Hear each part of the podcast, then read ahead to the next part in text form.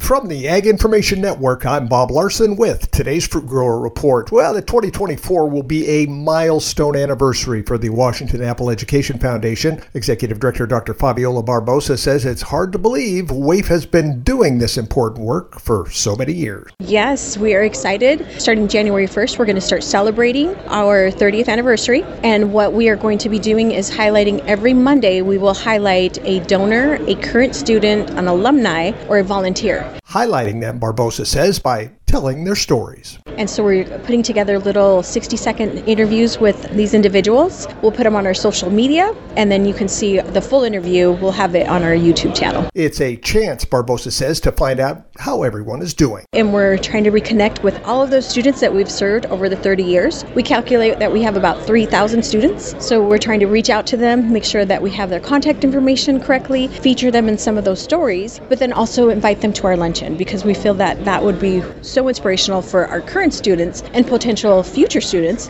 to see the impact that these students had because of WAEF. Barbosa says they hope to bring them all together at next summer's luncheons. The luncheons, so we have one in Wenatchee and in Yakima, and those are scheduled in late July and early August. For more on WAEF's 30th anniversary, go to their website at waef.org. And this has been today's Fruit Grower Report. I'm Bob Larson from the Ag Information Network.